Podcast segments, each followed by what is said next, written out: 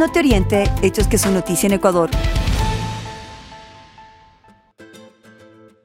La Organización de las Naciones Unidas para la Alimentación y la Agricultura en Ecuador presentó los logros del proyecto Conservación y Buen Vivir GEP-NAPO. El proyecto ha impulsado la restauración forestal disminuyendo las emisiones de gases de efecto invernadero y ha logrado que las comunidades locales se beneficien a través del impulso de la bioeconomía local, honrando los saberes ancestrales.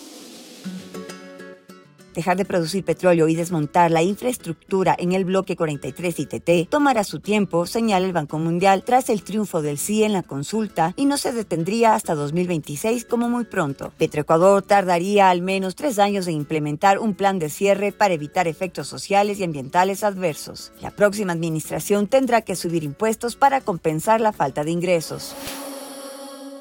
Fuerzas Armadas de Ecuador informaron de la captura en territorio ecuatoriano de seis hombres armados con fusiles y una granada que pertenecen presuntamente a las FARC. La intervención se desarrolló en Pichangal, cerca de la frontera de Ecuador con Colombia, en la provincia de Esmeraldas. Este es un punto identificado como clave para el paso de cocaína enviada a Europa y Norteamérica.